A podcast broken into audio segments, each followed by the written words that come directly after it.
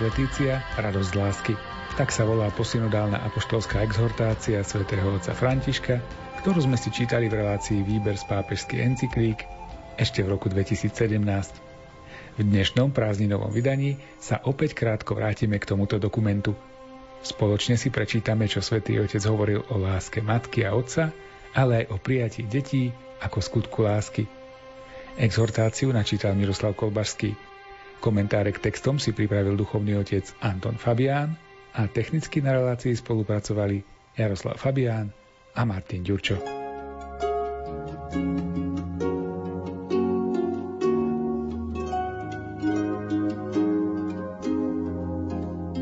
Naozaj matky sú najsilnejšou protilátkou k šíreniu egoistického individualizmu. Práve oni svedčia o kráse života – bez pochyby spoločnosť bez matiek by bola neľudskou spoločnosťou, pretože matky vedia vždy aj v tých najťažších okamihoch svedčiť o nežnosti, oddanosti, morálnej sile. Matky často odovzdávajú aj najhlbší zmysel náboženskej praxe v prvých modlitbách, v prvých gestách zbožnosti, ktoré sa dieťa naučí. Bez matiek nie len, že by nebolo nových veriacich, ale viera by stratila značnú časť svojho jednoduchého a hlbokého tepla. Najdrahšie mami, ďakujem. Ďakujem vám za to, čím ste v rodine a za to, čo dávate cirkvi a svetu.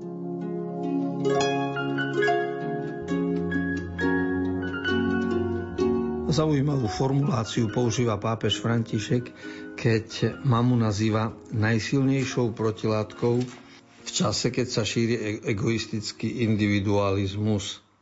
Je to citát z e, katechézy, ktorá bola v 2015, čiže je to jeden príhovor už súčasného pápeža.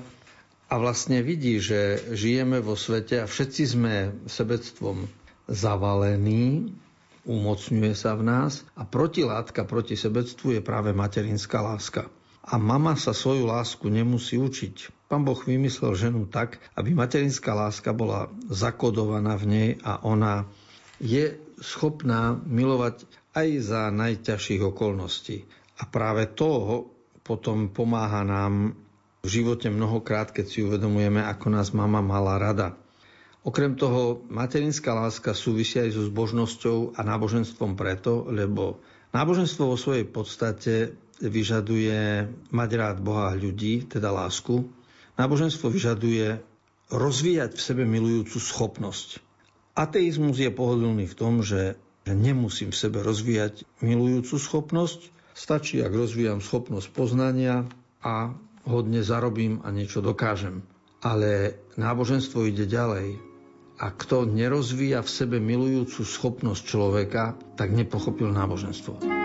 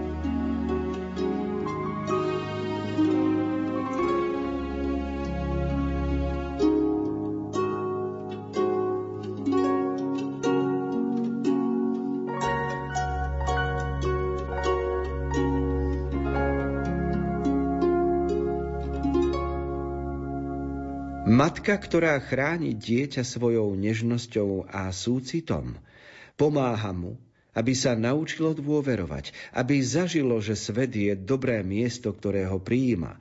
A to umožňuje rozvíjať seba úctu, ktorá podnecuje schopnosť intimity a empatie.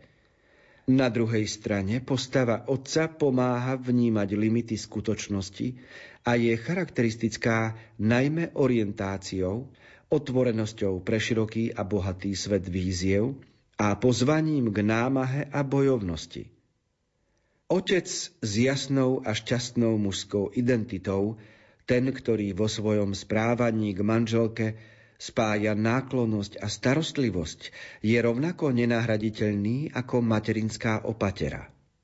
Existujú flexibilné roly a úlohy, ktoré sa prispôsobujú konkrétnym okolnostiam každej rodiny.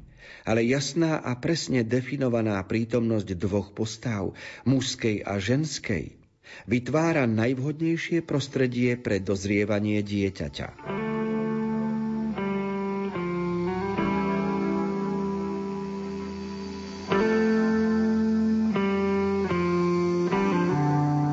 Dnes sa už praktizuje aj to, že na materskej dovolenke by mohol zostať otec, ako ten, kto zabezpečí starostlivosť a opateru dieťaťu. A je zjavné, že určité úlohy sa javia v novom svetle ako pred 50 rokmi a v tomto smere musí byť flexibilita medzi mužom a ženou v, v príjmaní niektorých úloh na seba. Toto rodinné prostredie, najmä tam, kde sa žije v, v bytovke, v, v malom byte, tak je nutné, aby niektoré úlohy na seba preberal otec, ktoré kedysi robila iba matka a niektoré sú aj opačné. Každopádne, ako zdôrazňuje svätý Otec, postava muža, postava ženy, myslí si tým otca a matky, vytvára pre dieťa najvhodnejšie prostredie na dozrievanie.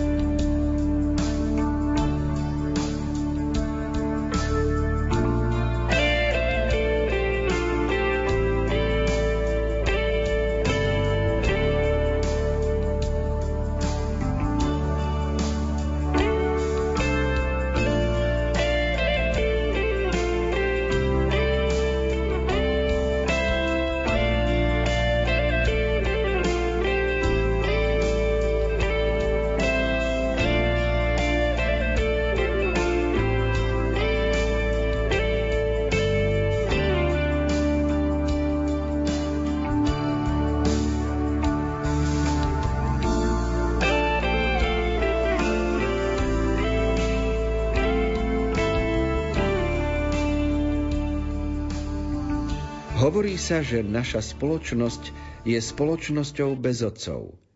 V západnej kultúre postava otca akoby bola symbolicky neprítomná, skreslená, vyblednutá.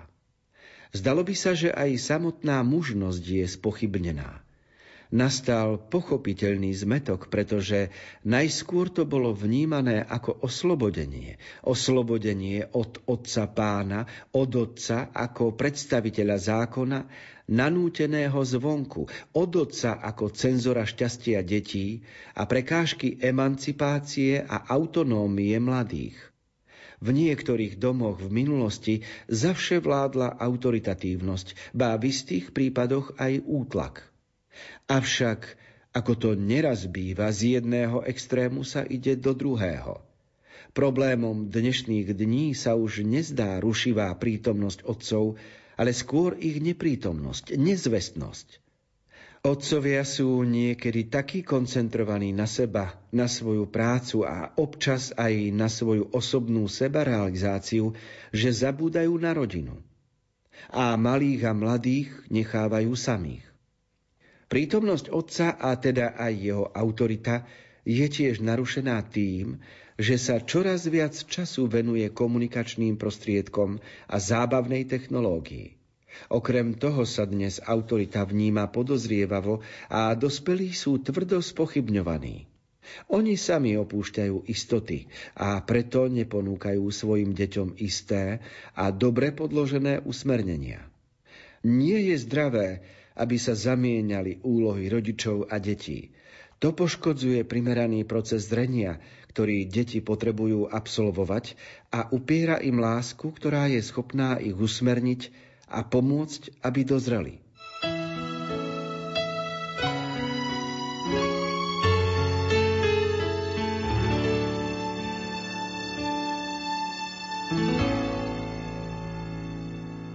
V Európe vidíme v ostatných desaťročiach krízu otcovstva, ktorá znamená neprítomnosť otca v rodine, tzv. nezvestnosť.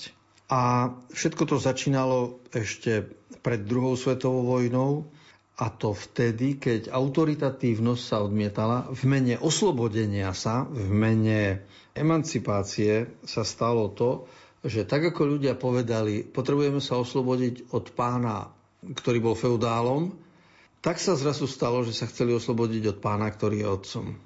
Tak ako sa chceli oslobodiť od kráľa a nastoliť demokraciu, tak sa chceli v rodine oslobodiť od e, niekoho, kto predstavuje poriadok a zákon v rodine.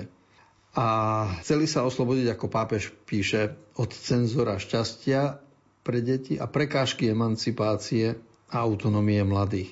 To všetko vystihuje tú situáciu, že najprv prvý krok bol oslobodiť sa od autority otca, a potom z extrému sa ide do extrému a to sme na to doplatili, lebo sme sa ocitli v neprítomnosti tej autority. A potom už je chýbajúca a tam sú následky. Čiže znovu máme pred sebou veľký kus cesty a veľa roboty k tomu, aby sme sa vrátili k tomu, čo je prirodzené, čo je jednoduché, čo je Bohom vpísané do duše každého človeka.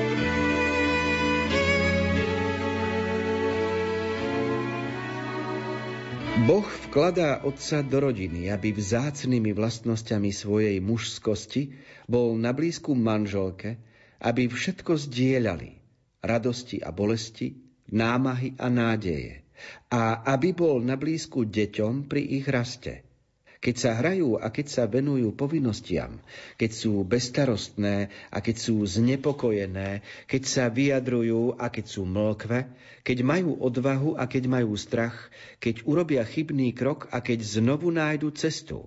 Prítomný otec. Vždy. Povedať prítomný neznamená to isté ako povedať kontrolór, pretože otcovia, prílišní kontrolóri, potláčajú deti. Niektorí otcovia sa cítia zbytoční a nepotrební, ale pravda je, že deti potrebujú otca, ktorý na nich čaká, keď sa vracajú od svojich neúspechov. Urobia všetko, aby si to nepripustili, aby to nedali na sebe znať, ale potrebujú to.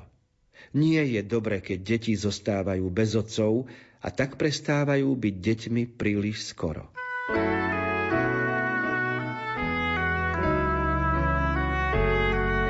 Niekedy encykliky a exhortácie pápežov sú také dokumenty, ktoré potrebujú výklad, komentár, lebo slovník teologický a filozofický pre mnohých ľudí môže byť e, neznámy a cudzí. Ale exhortácia a moris letície od súčasného pápeža a slovník, ktorý tento pápež používa, je tak zrozumiteľný, že táto exhortácia nepotrebuje nejaký komentár. A ja, ktorý tu sedím a už mnoho rokov encykliky komentujem, si uvedomujem, aký je rozdiel v jednotlivých dokumentoch. Každý z tých dokumentov je potrebný. Každý má pravdu, popisuje skutočnosť, je, má jasne stanovené ciele. Nedovolil by som si o žiadnej encyklike a exhortácii pochybovať, lebo v nich vidím veľký poklad. Ale o tejto exhortácii pápeža Františka musím povedať, ja, dať klobúk dolu a povedať, chvála Bohu, že máme takého pápeža a že používa taký slovník, ktorý akákoľvek mama, akýkoľvek otco zoberie do ruky články 170, tak môže nad nimi meditovať, môže kontemplovať a povie si, Pane Bože, naozaj je to tak. Je to múdrosť, ktorá vleje svetlo do duše každého človeka.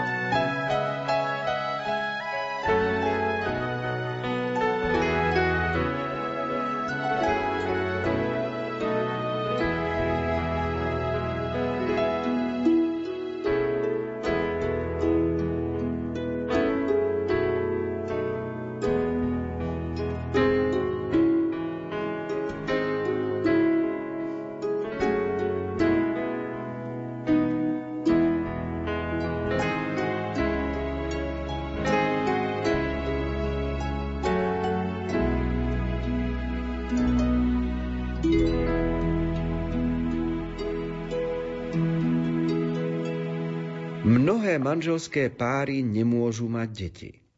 Vieme, koľko utrpenia to spôsobuje.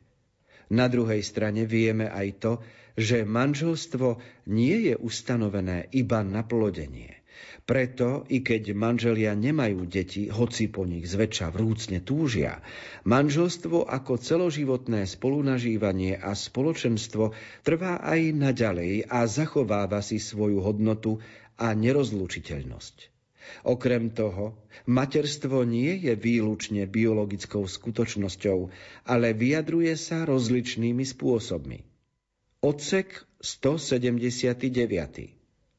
Adopcia je cesta, ako uskutočniť materstvo a otcovstvo veľmi štedrým spôsobom a chcem povzbudiť všetkých, ktorí nemôžu mať deti, aby rozšírili a otvorili svoju manželskú lásku pre prijatie tých, ktorí sú ukrátení o primeraný rodinný kontext. Nikdy neolutujú, že boli štedrí. Adopcia je skutkom lásky, darovaním rodiny tomu, kto ju nemá. Je dôležité nástojiť na tom, aby legislatíva uľahčovala postupy pre adopciu, predovšetkým v prípade neželaných detí, aby sa predišlo potratu a zanedbaniu. Tí, ktorí čelia výzve adopcie a danú osobu prijímajú bezpodmienečným a nezištným spôsobom, stávajú sa prostredníkmi lásky Boha, ktorý hovorí, keby aj tvoja matka zabudla na teba, ja na teba nikdy nezabudnem. Problém adopcie vyzerá jednoducho na prvý pohľad, ale na základe skúsenosti a rozprávania mnohých rodičov, ktorí adopciou prešli, treba vedieť, že jednak je to záťaž administratívna, pretože zákonodárstvo a s tým súvisiace, tak povediať, školenia a prípravy sú jednoduché. A po druhé, vždy je to riziko, lebo nevie sa, ako dopadne celý proces po 15-18 rokoch, keď dieťa dospeje, ako sa zachová k svojim adoptívnym rodičom. Napriek tomu ale treba povedať, že je to veľký čin, veľký skutok lásky a žena, ktorá nemohla mať deti, rozprávala neskôr so svojou adoptívnou dcerou a povedala jej takúto myšlienku. Iné deti nosili mami vo svojom brúšku. Ja som teba nosila vo svojom srdci.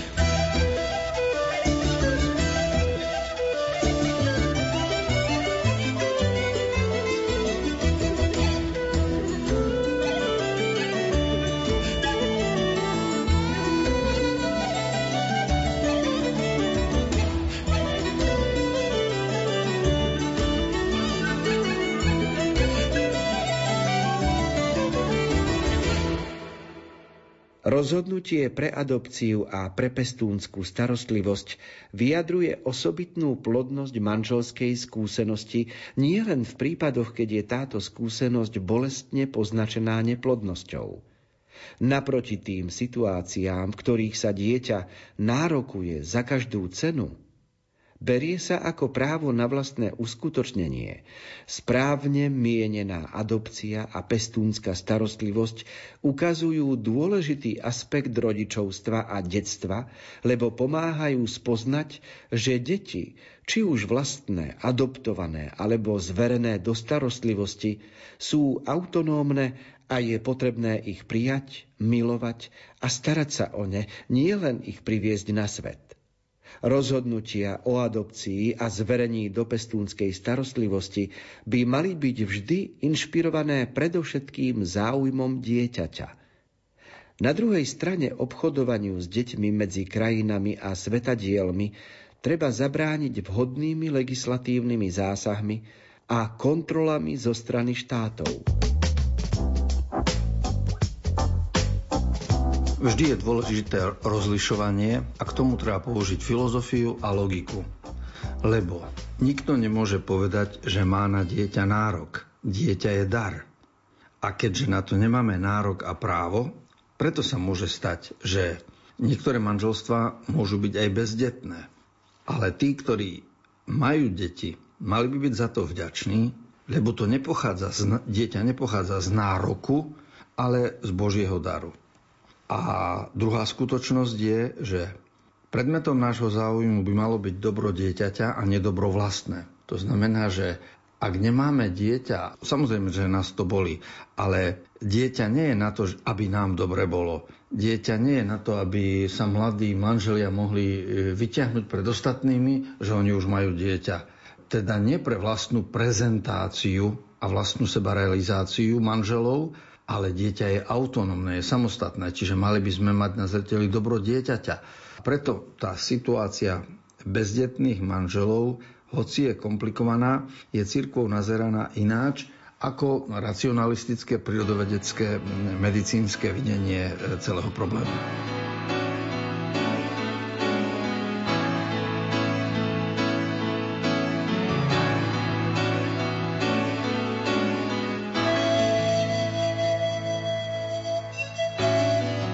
Milí priatelia, čítali sme a komentovali apoštolskú posynodálnu exhortáciu svätého otca Františka Amoris Leticia radosť lásky. Text exhortácie načítal Miroslav Kolbašský. Komentáre k textom si pripravil Anton Fabián a reláciu vás prevádzali Jaroslav Fabián a Martin Ďurčo. Ďakujeme za pozornosť a tešíme sa na stretnutie opäť o týždeň.